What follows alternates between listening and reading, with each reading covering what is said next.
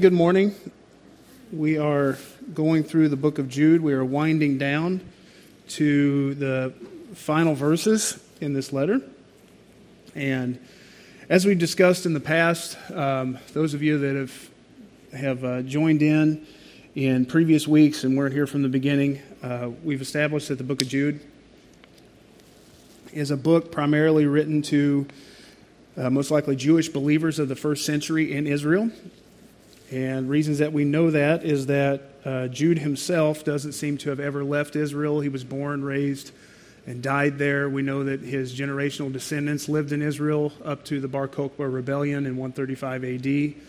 That his great grandson was uh, one of the final elders, Jewish elders, in the Church of Jerusalem until the Bar Kokhba rebellion when uh, uh Romans who had just suppressed the Jewish rebellion. There was an anti Jewish movement, and so uh, throughout the Roman Empire in the second century, uh, huge rise in anti Semitism as a result of the rebellion, and so the Romans made uh, negotiations with Gentile Christians at that point to take over the church in Jerusalem because there were so many Jewish believers that were dispersed with the Jewish community uh, that the, even the family of Jesus, the family, the relatives, the physical relatives of Jesus of Nazareth, uh, lost their footing. Uh, they weren't even allowed to enter the city of Jerusalem anymore. The only time you could enter the city of Jerusalem, um, especially after 135 AD, was on the anniversary of the destruction of the temple. So the temple destruction in 70 AD, uh, Jews from there forward, didn't matter if you were a believer or non believer, if you considered yourself Jewish and part of the nation of Israel, the only time you could go into the capital city of David was on the, as a Roman reminder, was on the anniversary of the destruction of the temple. Uh, it's a really terrible thing. And uh, uh, in 1967, Israel regained control of Jerusalem finally after almost 2,000 years and um, are able to pray in the city uh, if and when they so choose, anytime they want.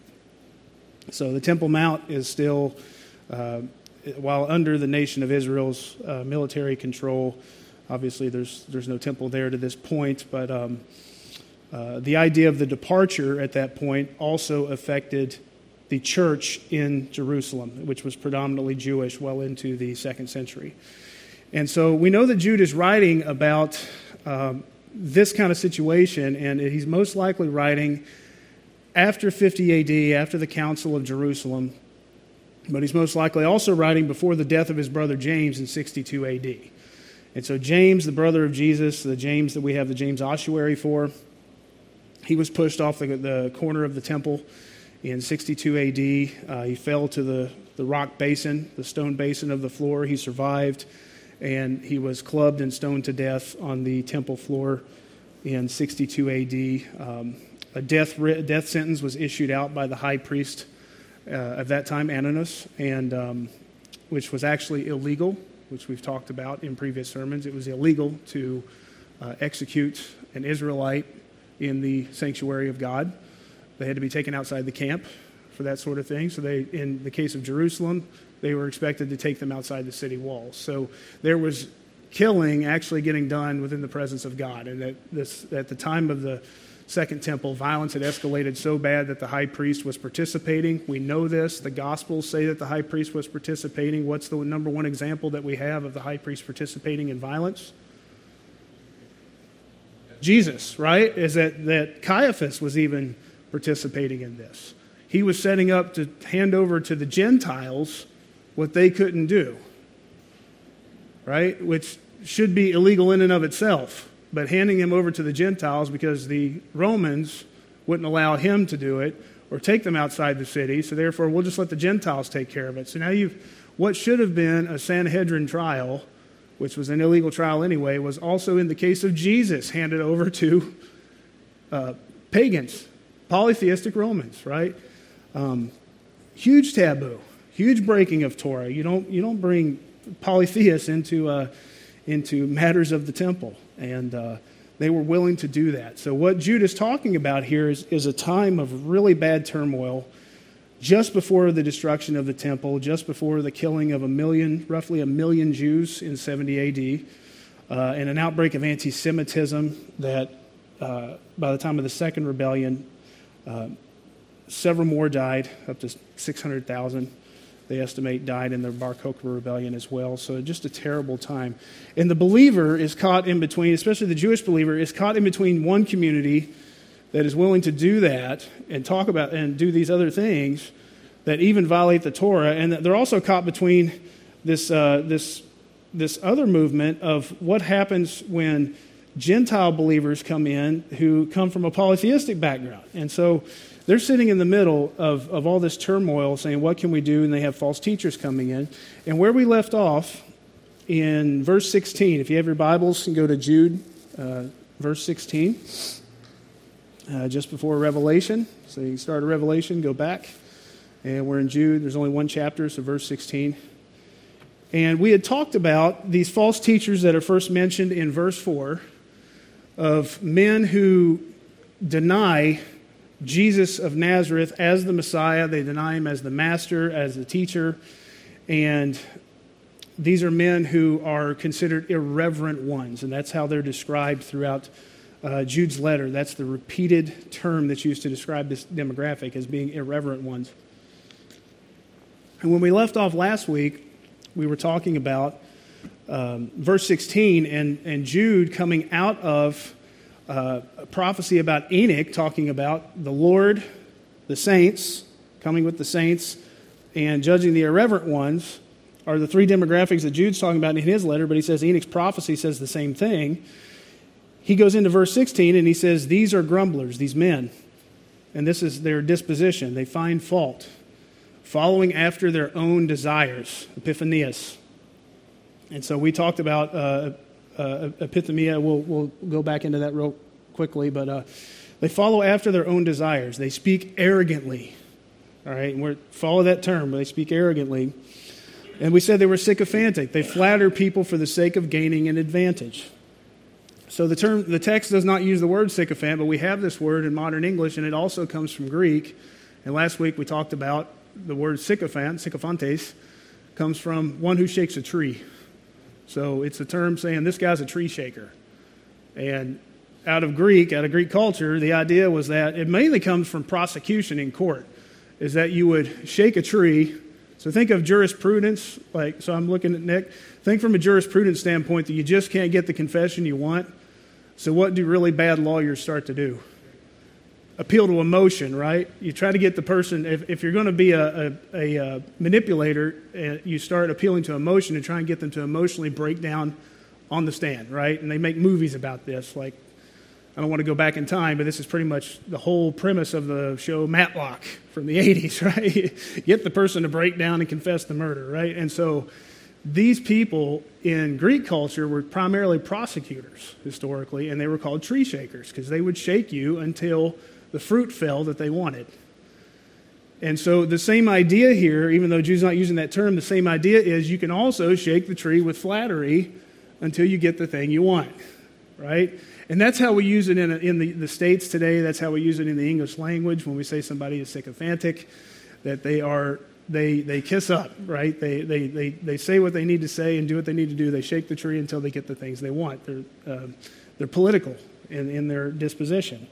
And so these people flatter like that for the sake of gaining an advantage, but they have no fear either. They also speak arrogantly. You see that?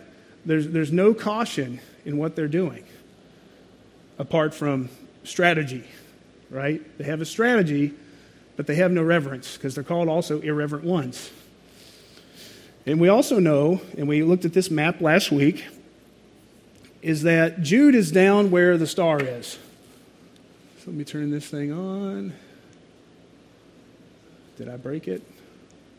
There it goes. It's buzzing. So Jude's here. What city is this? Yeah, a really important one, right? So Jude's living in here, and he's probably writing to people in Israel, right? Peter, there's some, it's hard to see on this screen, but this area right here is green and Galatia and, and Sardis, Ephesus, all this is up here. That green is another Jewish settlement, and this, this red line is the extent of Jewish uh, settlers in the diaspora at the time of the first century. But Peter's writing up here in his epistles to Jewish believers. It says to, to those in the diaspora. And even, we even know he's writing to diaspora, believing diaspora Jews, because he says, Those over here in Babylon send you greetings. Which you see another green spot, right? Those are the ones that left over who didn't return with Nehemiah, Ezra, and Zerubbabel at the time of the first return. They stayed in the Babylonian Persian Empire. Um, and to this day, there are still Jewish people living in Tehran, in Iran. There's around 10,000 Jews that live there. They've lived there since 500 BC. So they literally have stayed, most of them left. When the, when the uh, uh, Islamic government took over, they fled. They went to Israel. But there's still some that live here. I don't know if you guys have seen on the news, like Mossad agents. How do they get into Iran? They're Farsi speaking Jews, they're Persian speaking Jews, and they're used as spies to go to Iran and spy on the Islamic government of Iran. Where did they learn to speak Farsi? From their parents who lived there for 2,500 years, right? And so Mossad sends agents over here. But Peter, in the first, we know that, the, that this is kind of semi permanent because Peter is saying that even in the first century, they're sending greetings to these people over here through him. So we know that he's addressing a similar group of false teachers up here because he describes them in a similar manner. He calls them mockers. And what does he say about this, these people that are causing uh, these false teachers in his area that he's writing to? He says they follow after the same word, their own desires. Right? And we looked in the New Testament last week and, and realized that this word desires is not always bad. Right? Jesus uses this term. I, well, I, I've desired, with desire, I have desired to share this Passover with you. Right? So that's not bad, but they're following after their own desires, and it's, it's in a mocking, arrogant context and this is their mocking, arrogant context, is whoever's going up there has something to do with the monotheistic Jewish God, and they're coming up and they're creating mocking statements to the church. And we know that this is Peter's writing to believing Jews primarily. And, he, and these people are coming in saying, Where's the promise of his coming? Forever since the patriarchs, the fathers, the patriarchs fell asleep, all continues just as it was from the beginning of creation. And we have here Epiphanius. So the same desires. But that's really important because when we go back to verse 17 in Jude, we have Peter's admonition to what? Remember the words spoken beforehand by the holy prophets and the commandment of the Lord and Savior by your apostles, of which Peter is one. Uh, he was their leader. Jude, in verse 17, says, But you, beloved, ought to remember the words that were spoken beforehand by the apostles.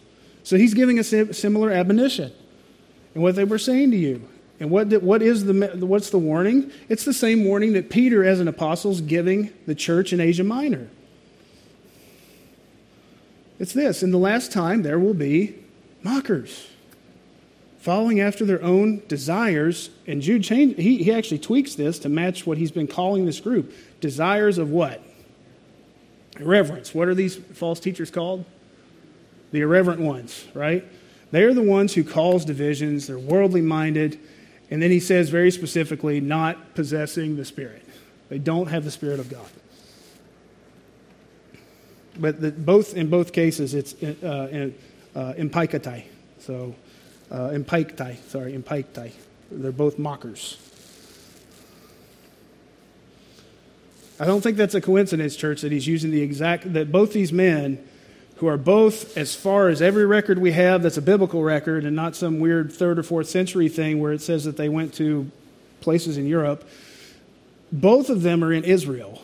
Both of them are listed in the New Testament as uh, apostles to the circumcised. And both of them are using descriptions of the same uh, same terminology, same semantic terms for these false teachers in two different parts, which means that these are probably the same false teachers. Right? And we establish what? Where were they probably sent from? This is really important. Where were they probably sent from? From Jerusalem, right? What example do we have of, false, of, a, of someone trying to counteract a movement, a pro Jesus movement, being sent from Jerusalem? Paul himself, right? And so the Pharisees, we know the Pharisees operated outside of the land of Israel. And Jewish history even says this that you had men from abroad who operated in the Pharisaic party and came in and out of Israel. This is why Joseph of Arimathea is from Arimathea in Syria, but is yet on the Sanhedrin Council, right? He's from Syria. Gamaliel, Paul's mentor, his grandfather was Hillel, a very famous president of the Sanhedrin in Jerusalem, but he was born in Babylon. So we know that the Pharisees came from abroad. They went back abroad. We have a great example of one who's born in Turkey, from modern day Turkey, trains in Jerusalem, and then is sent to Damascus, becomes a believer, becomes the Apostle Paul. This was a common issue. But this is what Jude says. So he has, these mockers don't have the Spirit. What does he say to the believers? Right? The agapetoi. What does he say? But you, beloved, building yourselves up, so build yourselves up to be able to deal with this in your most holy faith, praying in the Holy Spirit, in the Holy Spirit, which these men do not have. What's the key difference between the, the, uh, the uh, holy ones, the saints, and these false teachers? What's the key distinction? You have the Spirit, they don't, right? Keep yourselves in the love of God or protect yourselves, waiting anxiously for the mercy of our Lord Jesus Christ into eternal life. So, this, it says, uh, uh hagiotate haimanpiste, like uh, hagiotate is this superlative of most holy, most holy faith, most sacred. But it has to do with Jesus Christ as Lord and eternal life, right? So, that epicenter, and this is leading up to the verses we're going to look at today. So, what did we say was the epicenter of the most holy faith? Paul says the first importance. What's the first importance? So, he's just got done talking about the communion, right? I delivered to you what was delivered to me on the night Christ was betrayed, and we say this at Communion Sunday, right? What does he say is of first importance? He mentions it in his letter later, but he says this is of first importance. For I delivered to you as of first importance what I also received. And this is the gospel that Christ died for our sins according to the scriptures. You see that? That he was buried and that he was raised on the third day according to the scriptures. And that he appeared to Kepha, Peter, and then to the twelve. And after he appeared to more than 500 brethren at once, most of whom remain until now, but some have fallen asleep. Then he appeared to Jacob, or my brother, uh, Jude's brother James, right? Then to all the apostles, and last of all, as one untimely born, he appeared to me also. For I am the least of the apostles, and not fit to be called an apostle, because I persecuted the church of God. By the grace of God, I am what I am, and by his grace toward me, by his grace toward me, did not prove vain. But I labored even more than all of them. Yet not I, but the grace of God with me.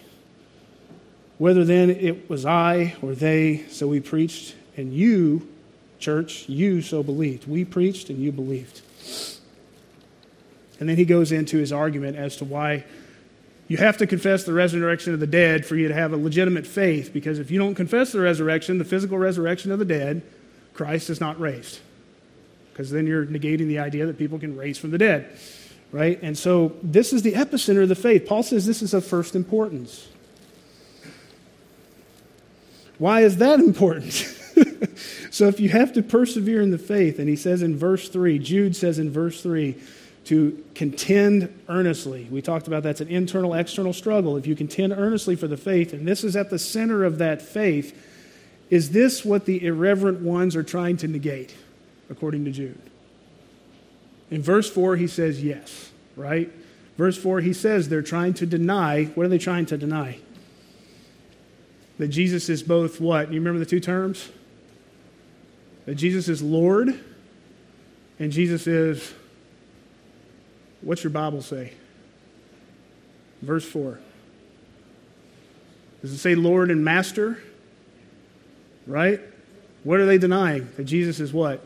Lord and Master, right? The word Lord in verse 5 is who that led who out of where? Jesus, who led the Jewish people out of Egypt. So even these false teachers are literally, according to Jude, pulling the theological foundation out from under themselves because it is even Jesus, who is the Lord, who physically manifested himself, who led the Jewish people out of Egypt. You see that? This is really important because he says this And I want you to pay attention close here today because this, in light of everything, of, persecu- of, uh, persevering, in light of the, any kind of persecution, this is a theological persecution, but it also led to physical persecution for Jewish believers in Israel. They were killed for this. He also says, he also, Jude also in verse 22, and this is where we're going to go, he also indicates how we are supposed to behave. As believers, if we come under this kind of scrutiny, right? And under this kind of persecution, and folks in New England, you're probably getting one of the worst theological persecutions there is. I hate to say it, but probably the only other place, and it's, I don't think it's near as bad as here, is California, but not, not yet. You still have some, some people holding out in, in larger numbers for confessing the scriptures, even on the West Coast. But here in New England, I mean, New London County Bible confessing churches are 3%. I think it's 3% on city data. So when he says to contend earnestly for the faith and that at the epicenter has to be eternal life in Jesus Christ, at your epicenter, that you cannot abandon that. We have to say then, how do we live with our neighbors around us and with people coming in and out of the church? And by in and out of the church, I don't mean coming and leaving in a sal- salvation sense. I mean coming physically here and potentially leaving, and then coming back here and then leaving. And Jude has been giving us three core demographics. He's given us in, his letter, right? What's his three demographics? We have, if you don't get anything else out of this letter, you got to understand these are the three demographics of Jude. You have the Lord, right? And then we have who? The saints and the irreverent ones. Okay, you have those three. It's very interesting because pay, pay attention to what he says here. This is how the church should react. And this is how our disposition should be, emotionally, how we should be, in our treatment, how we should be. Have compassion on those who are indeed doubting. Does it say put the doubters out? No, you have compassion on them. You see that? Have compassion on the doubters. Others, moreover, so host day, right? Others, moreover, rescue by seizing them out or away of pyre, of fire. And we're going to talk about that. but then others, moreover, so even more so, so you have, see, there's three things here. Others, moreover, have compa- compassion in fear, in phobal. That's literally what it says, in phobal. Even detesting a shirt or tunic that has been stained by the flesh, by sarkos. So we have Jude's recommendations for dealing with people. And obviously, this has to deal with not just could be saints. And I hate to break it to everyone in the room, but you can't peer into the hearts of men to know who has the Spirit and who does not. You can see their fruit, right? But if you claim you can peer into the hearts of men, you're, you're, you're one of two things. Uh, you're either the Messiah himself, in which case we need to drop down and worship you because Jesus is sitting in this room and not disclosing himself, or you're lying. You cannot peer into the hearts of men. As another man, you cannot peer into the hearts of men. The prophets could not peer into the hearts of men. Only one person knew the thoughts of men. Who does the gospel say knew other people's thoughts? Jesus of Nazareth, that's right. Even when he abandoned himself, think about that for a minute before we go forward. Even when Christ abandoned parts of attributes of himself in the incarnation, what was he still able to do? Know the thoughts and hearts of men, even in the incarnation. That's something particular only to God. Only God is able to do that. According to the prophets, the Old Testament prophets, only God has that ability. They say, We don't have that. That's left to the Lord. Where do we get that the most? Samuel, right? The selection of David as a king. Lord looks at what? Adonai looks at what? So if you have an incarnation of this person that you think might be a prophet and might be the Messiah, but he can see into the hearts and minds of men, who does that say that he is? That's a claim that he's God himself. So let's keep going because humans here do not have that. The apostles don't say they have that the prophets don't say they have that, and they literally say, for the prophets, Adonai has that. For the apostles, they watched Jesus do it. You know what they're thinking. We don't. So, this is Jude's recommendation for believers. So, watch this, church. Hesitant doubters, they need to be treated with compassion, right? They may believe, they may not, you don't know. You have a confession, but they could doubt. You don't know. You know yourself, but you don't know others. They need to be treated with compassion because of that. Some will need to be protected as being as if being pulled from fire. Now, if point number one leads off with being compassionate, okay? Is this saying, now follow me here, is this saying that my evangelism, and this is really important theologically, does my evangelism and my words save people from hell? I sure hope not, because if I mess up, things are in trouble. Right? I'm hopefully passing the message of the apostles and the prophets forward through teaching. That's the goal of a pastor, is that we're supposed to, we are not prophets. We are supposed to, if we have this gift of teaching, we're supposed to relay the message and teach it to the people, hoping that you go home and check the scriptures yourself and validate us. Right? I'm not giving you a message from God, it's not an oracle. But this being pulled from fire, think of your child. If you're a parent and a kid jumps on, parents of sons, because parents of sons and parents of, of Kira Miles, if your kid plays with fire, which we have one that loves fire, and they get too close and their shoes catch fire, what's your reaction? Well, I hope they learn the hard way to never do that again. What do you do? Get out of there, right? So, even in this case, it seems to be the pulling from fire is, in my opinion, it's not, it, it can't be me pulling people from hell. God saves people from hell through the sacrifice of Jesus Christ, through the blood of Jesus Christ. I'm not doing that but you, you protect them as if being pulled from a fire. You see that? A burning building, someone stuck inside. You go and get them out. Anybody have any first responders in here? Anybody that did first response in the old days? Okay. Fire response, right? You have an SOP on how you're supposed to engage a fire. If it gets bad, does SOP get slightly abandoned and everyone rushes? Always, right? It's like, okay, we're not going to be able to take five minutes. Let's go now, right? This, this building's going to collapse. It's that idea. Is that compassionate? It better be. You're putting your life on the line, right?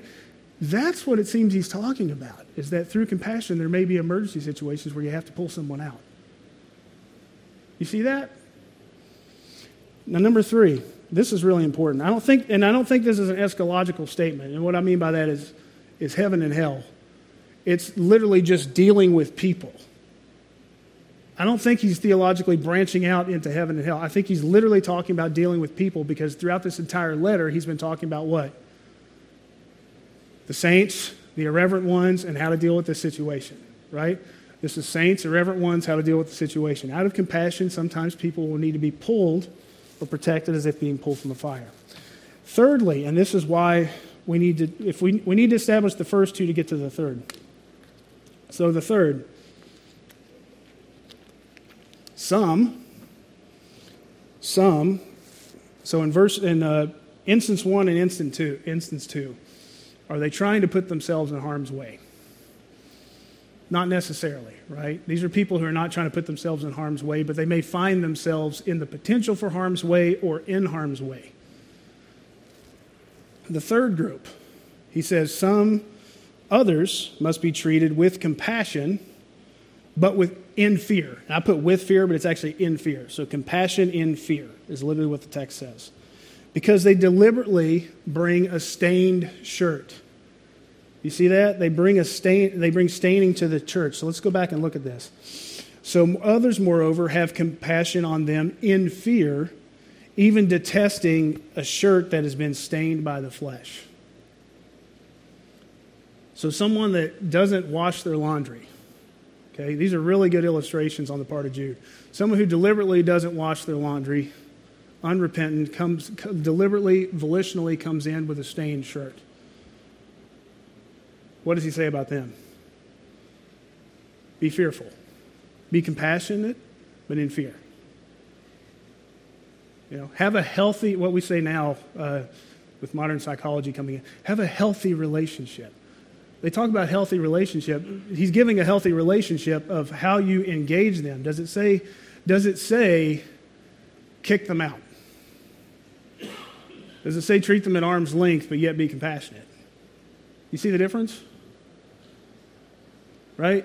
There's, there's no way you can get to this and, and come to a conclusion of aggression.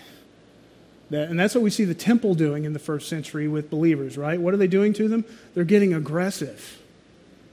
So aggressive that they kill the brother of Jesus.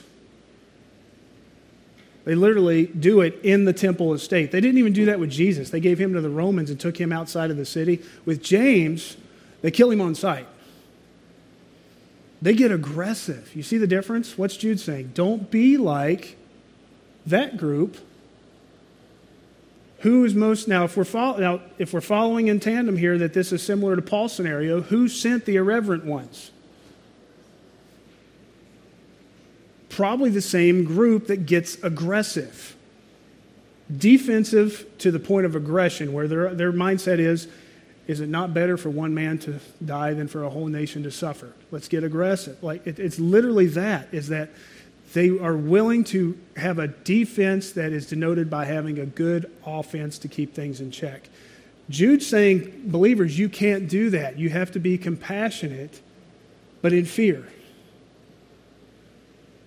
Do we have other instances of that? So you have to detest the shirt that they're wearing in there, the stain, the stain ridden shirt, but you have to be compassionate with fear. So, what does this mean to be compassionate and fear? Well, we have three demographics. Let's go back to our demographics. We have the first one, right? The Lord, Jesus Christ, verses 3 through 5 says that he is uh, Adonai. He's a kurios, according to Jude. He is Lord. He is the one who brought Israel out of Egypt. And I can't spell out, I spelled our Egypt. Thank you, autocorrect. Uh, he is the master that brings judgment. He's called the master. And he's also in verse 2 called the protector or keeper, the Natsar, which we know is a messianic title according to the Old Testament. The saints, the holy ones, those of you that believe and confess Christ sitting in this room right now, this is your category. You're beloved, you're agapetoi. And you can pray in the Holy Spirit. You have the Spirit of God. Enoch prophesied about you in the time of the ancients about the return of Christ. That he comes with his saints to execute judgment against the irreverent ones.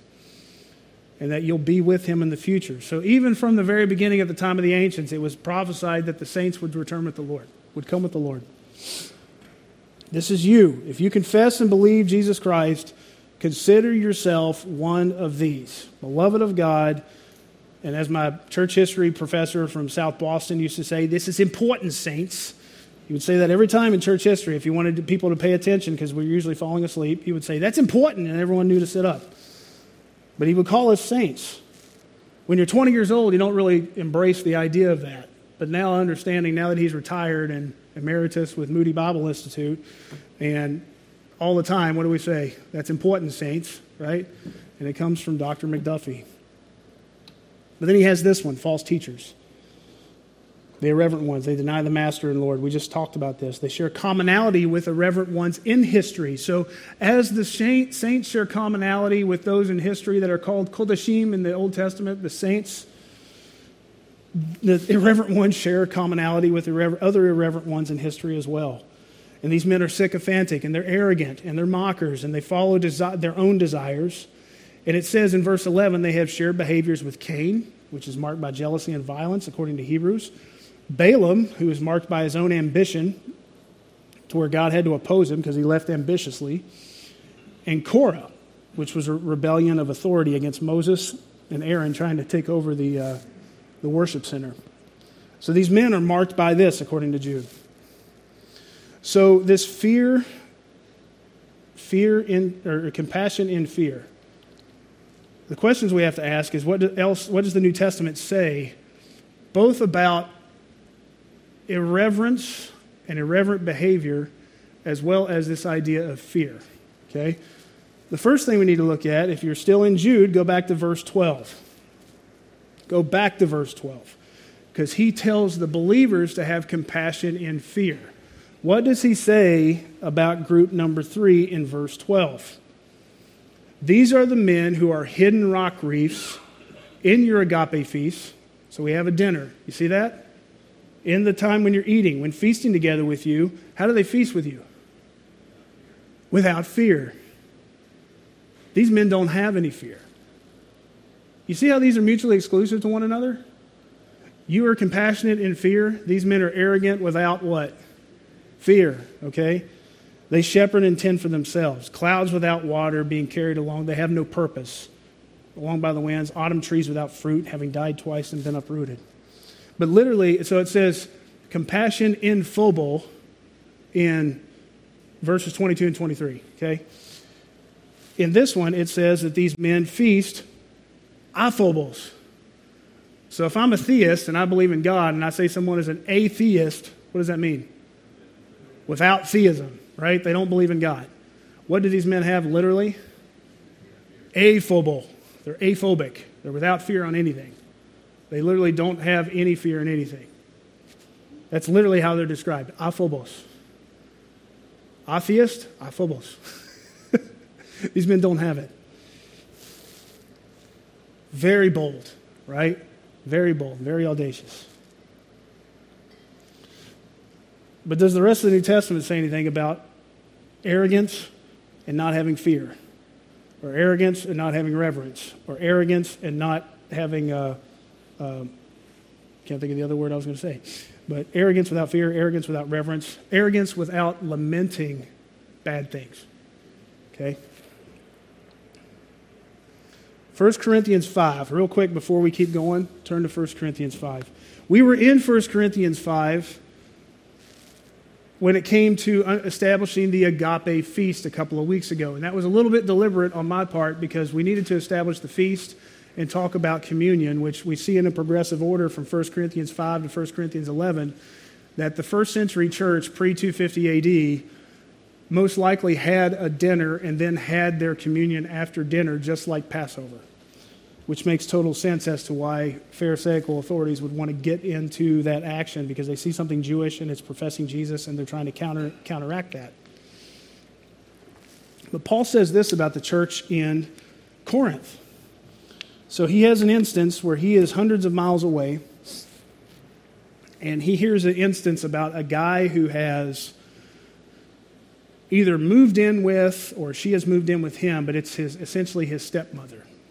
So she has left his dad, and it says co- that she is cohabiting with him in verse 1. So 1 Corinthians 5, verse 1, it says that they have, um, they have this amongst their congregation. But at the same time, they have done nothing about it. They've almost embraced this union. And Paul says even the Gentiles, the other nations, don't embrace this, but yet you have. Verse 2 he says this literally You have become inflated, which is another word for arrogant. Who's he talking to? Is he talking to the guy living with his stepmother? No, he's talking to who? He's calling out the church. You have become inflated. Now that's who Jude, that's what Jude's saying about the false teachers, right? Do you see how you can't differentiate who's saved and who's not in your immediate interaction with other humans? Jude's saying it about false teachers. Paul's saying it about who? His audience. You've become inflated and have not grieved instead. You haven't grieved this or lamented this. So that, so that the one who had done this deed would be removed from your midst.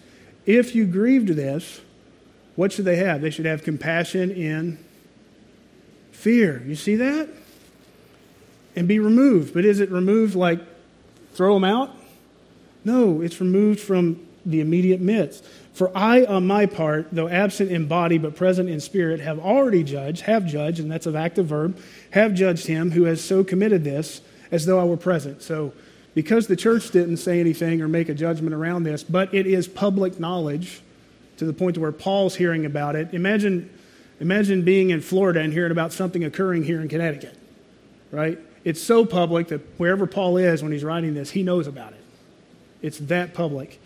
And he says, All right, well, since the church is not doing anything about this, what has he done? I've made a judgment on this, right? I've made it literally a determination on this, as though I were present. And different translations do different things around this, but I want, I want you to see this real quick, that, um, uh, and we'll get into the text real quick. But uh, in the name of our Lord Jesus, when you are assembled, and I with you in spirit with the power of our Lord Jesus. So I have judged him. And then the next active verb is an aorist verb, but it's active, namely to deliver, and it's an infinitive. So to deliver such a one to Satan for the destruction of his flesh, so that his spirit may be saved in the day of the Lord Jesus. Now, why did I do namely to, to deliver? Well, anyone that's had a little bit of Greek knows that the uh, king of the run on sentence is who? Paul. Nobody knows how to properly punctuate Paul.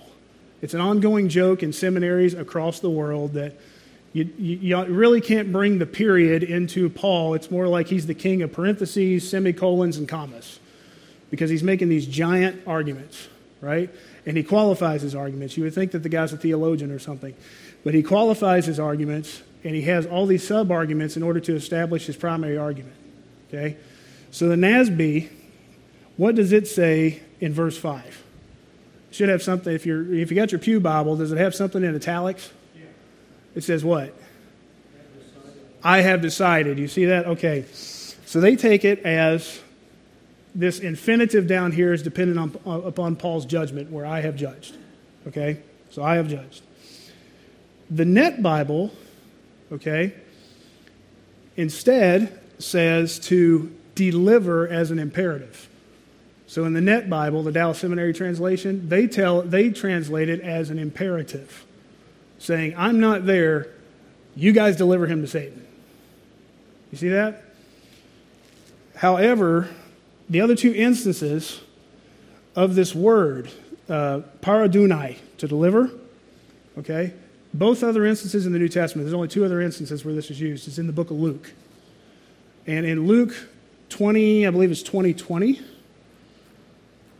Yes, Luke 2020. 20, it's the Jewish authorities hearing Jesus and sending spies to try and catch him in a mix of words to hand him over to the authorities. So they send the spies to watch him. That's your active investigate to hand him over. The other instance is in Luke 22 6, where Judas is seeking a good time, which is the active verb, to hand him over. Do you see that? So the, in the other two instances of this infinitive, it's based directly upon the active verb back here. So Judas seeks a good time to deliver him. The Pharisees and Sadducees and the scribes seek a good time to deliver him. Paul says, I have judged him to deliver him. You see that? If, it's, if we want to be grammatically consistent, then that infinitive has to be dependent upon Paul's judgment. But is the church, is he exempt? Now, follow me here, church, because this is really important. Even though Paul's hundreds of miles away and tells them what to do, he's pronounced the judgment as the teacher, as their teacher. He's not there present, but he said, It's just as if I am present. He says, I have judged to deliver him to Satan for the destruction of his flesh. So it's an earthly judgment, okay, in this life, right? Who does he say has to be involved with it in the parentheses? This is Paul the theologian talking. Who does he say? In the name of the Lord Jesus, so who's present? The authority of Jesus, right? When who's assembled? When you're assembled, and I with you in spirit, with the power of who? Jesus. Who's there? Paul. Is Paul a saint? Who's the church? It's important, saints. Who's the church? right? You, when you're assembled. Who takes the active part to hand this person over to Satan? Paul and the church and the local church. You see that? They are not, when he says, I am making the judgment, it's because they didn't do the right thing. So he's instructing the right thing that they have to also take an active part in. Because I'm not there. But I'm with you in spirit when you gather. I have judged to do this. That's all it means. But you, you can see it's on a human level, right? This is not handing someone, first off, the devil's not in hell, the devil's on earth. He's been exiled from heaven to earth. Ezekiel's very clear about that. So handing him over is where? In this life, on this earth. Do you see that? Why does Paul say to do that? Does this person come in with an open, now follow me with Jude's terminology. Does this person come into the congregation with an openly stained shirt? Everyone knows about it, right? And is that would that person be considered arrogant according to Jude? Absolutely. But who is Paul saying is arrogant? The church for accepting it. The church for accepting it. He says, You've become arrogant. And he says this Your boasting is not good. You see this? Paul's having to compassionately correct them. Do you not know that a little chametz, a little bit of leaven, leaven's the whole lump of dough? Sorry, I got to throw the Jewish terms in here. Chametz. So cleanse out the old chametz like we do at Passover, so that you may be a new lump, just as you in, are in fact unleavened. You are like matzah. For Christ, our Passover, our Pesach, has been sac- sacrificed. Therefore, let us celebrate the feast. We just talked about this being a, a dinner, right? A couple weeks ago. Not with old leaven, nor with the leaven of malice and wickedness, so not with the chametz, but with the matzah of sincerity and truth. This is why we eat matzah. Then he continues, verse 9, and this is important. I wrote you in my letter not to associate with immoral people. But, he says, not altogether with the immoral people of this world, or with the covetous and swindlers, and with idolaters, for then you would have to depart from the world. So if we talk about, if he's talking about here not associating with them, where, where does this judgment take place again? In this world, right? Not in the eschaton. This is something that is done in this world, in this life. But actually, I wrote to you not to associate with anyone designated what? Brother. In Hebrew, achi. My brother, achi if he is an immoral person or covetous or an idolater or a reviler or a drunkard or a swindler, if he's a brother, what does it say? Don't eat with him. What does it mean, don't eat? What are they eating? The feast, right? Most likely, it's just talking about the agape meal. This person coming in claiming to be a brother brings in false teaching, brings in idolatry, brings in anything that is a false teaching and still calls himself brother and is open about it, especially as open as this individual seems to be, that you shouldn't embrace that and don't eat with them. So you have the agape meal, but what else does that mean? If they're that open about it, what should they probably not take? I hate to be the statement stater of the obvious here. They shouldn't be confessing the covenant. They're open about it. They have the stained shirt. They don't care. They are fearless. You see this? It doesn't, when it says remove, so, this is really important. So, not to even eat with such a one. But then Paul very much clarifies again. What does he say? For what have I to do with judging who? The outsiders.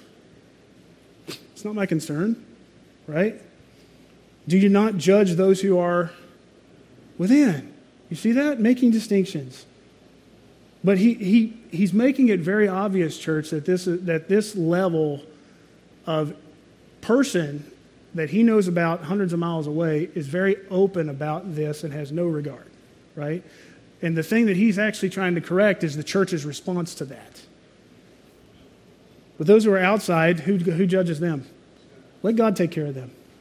Remove the wicked man from among yourselves. So, where does Paul go back to? Does you know where this is quoted?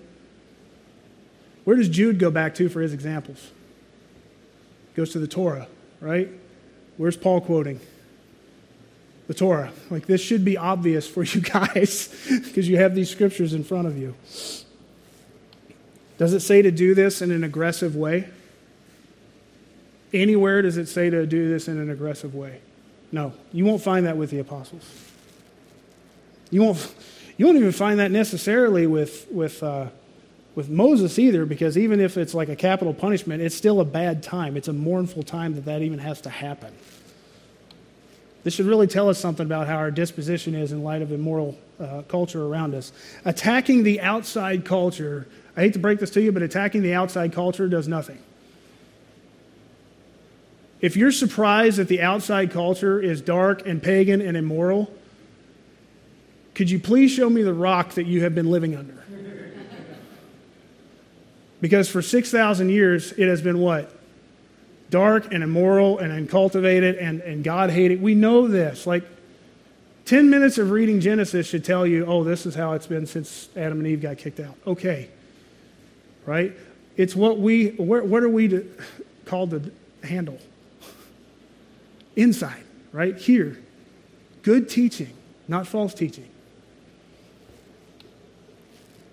But not in an aggressive way. That's how, that's how the outside does things. The moment we behave like outsiders and use aggression, or even virtue signal aggression, you have walked the way of the outsider. The moment you use political platforms in lieu of good theology, you have behaved like the outsiders. That's one thing that I'm sorry, I'm going to rant for a minute. I am so sick of hearing about with Bible confessing churches using political platforms in lieu of good theology. Because you will agree with the non believers on the political platforms. You know why? Because they're shallow.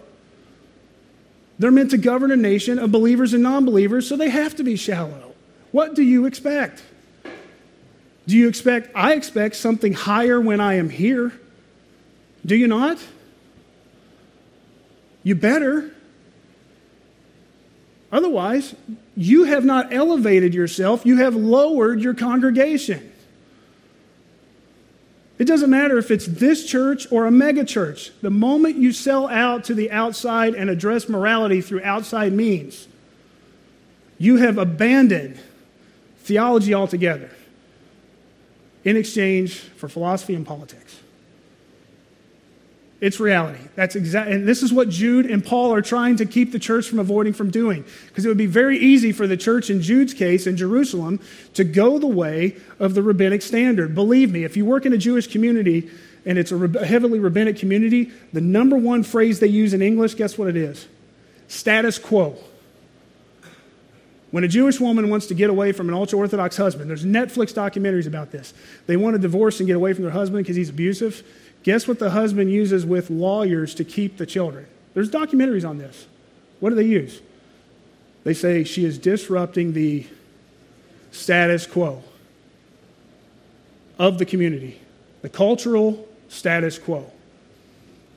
The moment you try to replace a cultural status quo with active cognitive reasoning through the scriptures of theology, you're no better than the non believers. Your brain is on cruise control. That is why every apostle says, study the scriptures, validate what I'm telling you. If you don't believe me, let's get out of Paul, let's go over to John. John's usually kind of the, uh, he's treated as the theological softy in the New Testament, right? He preaches the deity of Christ, but you don't really hear much about him uh, in his gospel expelling anybody, except for the two times that Jesus drove people out of the temple. That's a joke. What does he say in Second John? He's writing to a, he's writing to a woman here and uh, with children. But he says to her, For many deceivers have gone out into the world, those who do not acknowledge Jesus Christ as coming in the flesh. Do they deny Jesus? Yes.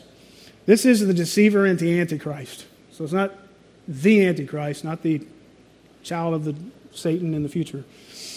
But this person is a deceiver and an antichrist. They are against Christ.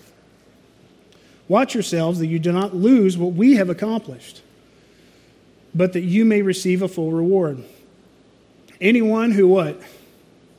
Goes too far and does not abide in the Teaching of Christ, you see that? You have to abide in the teaching. Does not have God. For the one who abides in the teaching, he has both the Father and the Son.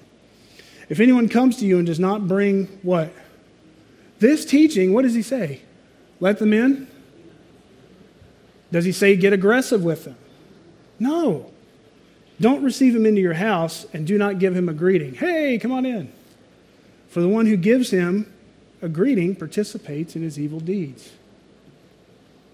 Do you see the compassion in fear? There's no aggression, but at the same time, you have to be fearful of that to protect the teaching. Fathers, this is your job as husbands in the household, protecting the teaching. Even if you're having a bad time personally, you have to do what? The same thing pastors do when they go through depression and go through a hard time. What do they have to protect? The teaching, right? You have men training in this congregation in Schaefer to learn to do what? Protect the teaching. My wife and I went to Moody Bible Institute so we could learn to do what? Protect the teaching, right? One, to get the teaching, and secondly, to protect the teaching. Third John, let's see what else John says. He names this guy. This would be considered taboo in most uh, evangelical churches today, is naming the person. I wrote something to the church, but, Ditrophy, by, Diotrephes, I can never say his name, Diotrephes, who loves to be the first among men, does not accept what we say. For this reason, if I come, this, I can't imagine being uh, uh, Diotrephes and reading this. I will call attention to his deeds, which he does, unjustly accusing us with wicked words. And not satisfied with this, he himself does not receive any of the brethren either. You see that? This guy has really gone off the rails. For he forbids those who desire to do so and puts them out of the church. You see the aggression of this individual? How many churches today have resorted to this?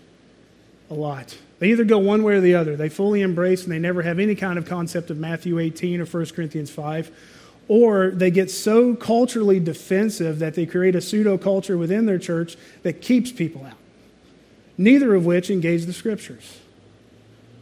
Neither of which engage the scriptures. If they do, they give it lip service, it's virtue signaling. But neither of them want to have the fearful compassion of, my, of I might have to engage with this person one on one. So, Valerie and I worked in a church years ago, and I think I brought this up previously, where uh, in order to be a leading member in the congregation, there was 240 extra pages that you had to read and sign off on for membership and leadership and stances on abortion and uh, gender gender equality stance and all this other stuff. In order to get into basic membership, this is that. This is creating a pseudo culture, right? Creating a platform in lieu of just engaging Scripture in every moment.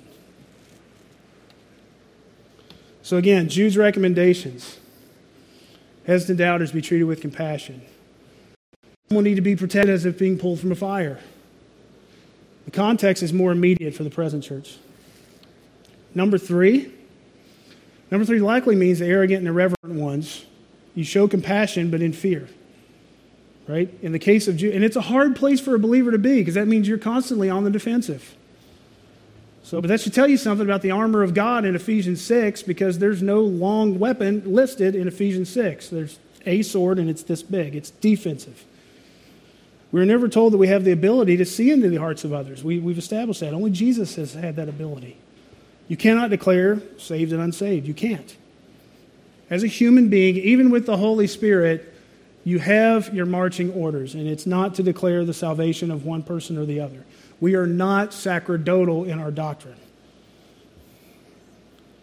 So, someone can have mutually exclusive confessions from time to time, and you have to treat them with compassion. But if they bring in false teaching and they're actively putting it in, you have to treat them with fear.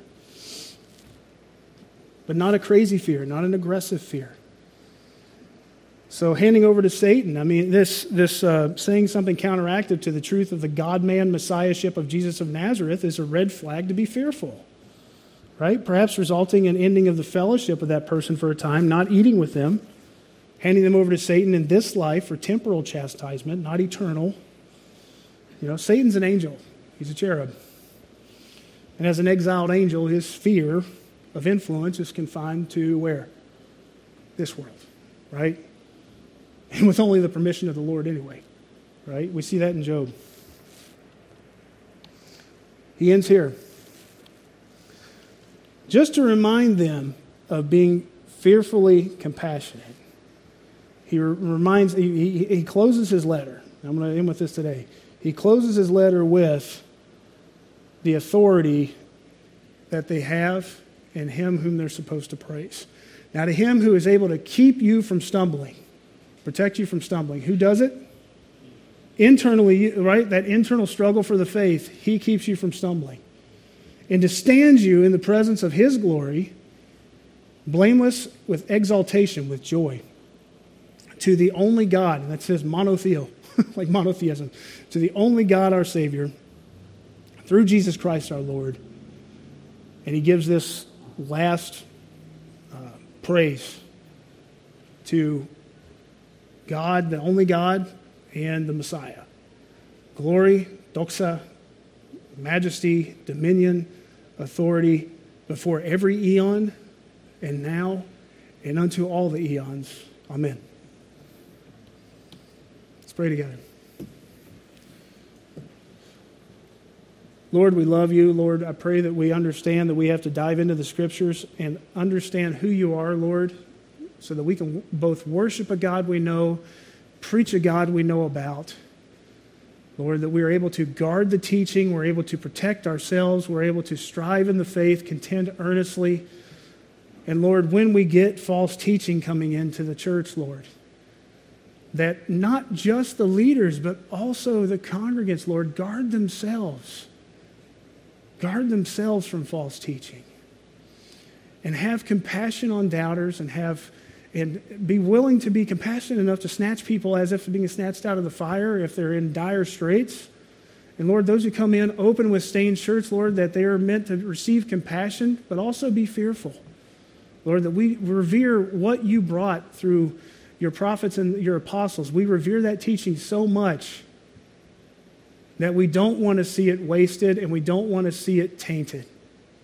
We don't want to see it, as Jude says, blasphemed with something that is counteractive to what the scriptures say. The number one thing being, Jesus is not the Messiah. Lord, we know you are. We confess you today as the Messiah, Lord, and everyone that confesses Jesus is Lord and believes with their heart that God raised you from the dead, they are saved. Lord, let us remember our place as saints.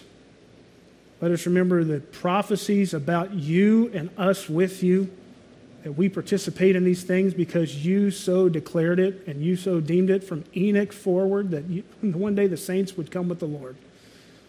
Lord, how exciting it is. Guide us in your scriptures and illuminate us to who we are, who you are, so that we can worship a God we know. Ask these things in your Son's name. Amen. Go in peace.